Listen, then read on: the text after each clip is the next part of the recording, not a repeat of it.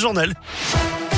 Ça roule comment à Lyon Ça roule très bien, Eric. Aucune difficulté à vous signaler sur les grands axes de l'agglo lyonnaise actuellement. À la une, l'épidémie de bronchiolite pourrait être de grande ampleur cette année. C'est en tout cas ce que redoute le conseil scientifique. En cause, le Covid avec le confinement et les gestes barrières qui ont limité sa propagation l'an dernier.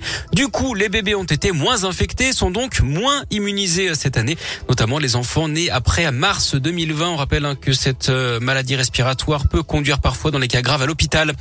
Les écoliers du Rhône et de l'Ain vont-ils bientôt pouvoir tomber le masque? Le taux d'incidence continue de baisser. Le Rhône est à 51 cas pour 100 000 habitants, juste au-dessus du seuil d'alerte.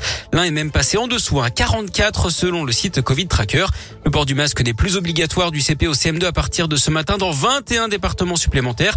Près de chez nous, ça concerne la Savoie et le Puy-de-Dôme. Il s'ajoute aux 47 où c'était déjà le cas depuis le 4 octobre, dont l'Isère notamment. Le masque qui reste obligatoire à l'école donc pour les élèves dans seulement 33 départements, dont le Rhône et l'Ain. Il lance un appel aujourd'hui pour la démission collective des évêques. Le cofondateur de la Parole libérée, François Deveau, Christine Pedotti du magazine Témoignage chrétien et la théologienne Anne Soupa, connue pour sa candidature à l'archevêché de Lyon, un métier toujours réservé aux hommes. Six jours après le scandale sur la révélation de la pédocriminalité dans l'église. Alors les évêques de France doivent-ils tous démissionner? C'est notre question du jour sur radioscoop.com. Une femme condamnée pour avoir accusé à tort deux hommes pour tentative de viol. Cette habitante de Givors au sud de Lyon, âgée de 23 ans, a écopé de trois mois de prison avec sursis d'après le progrès. À l'époque des faits, elle habitait en Nord-Isère. Elle devra également verser à 1500 et 2000 euros aux victimes au titre de préjudice moral. Un trafic de stupéfiants démantelé à Villeurbanne. Les policiers ont mis la main sur 250 000 euros en liquide, 14 kilos de résine de cannabis dans un appartement du quartier du Tonkin. Cinq personnes ont été interpellées. Terminé les fruits et les légumes vendus sous plastique à partir du 1er janvier. Les emballages plastiques pour les pommes, les poires et autres tomates et concombres seront strictement interdits.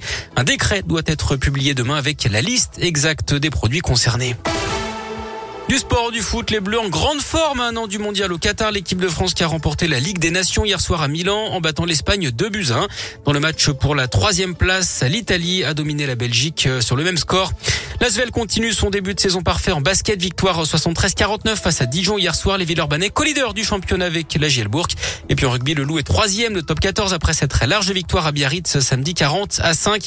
Et puis du cyclisme avec le week-end très chargé de Romain Bardet. Le coureur de Haute-Loire a d'abord disputé le Tour de Lombardie samedi avec une huitième place à la clé.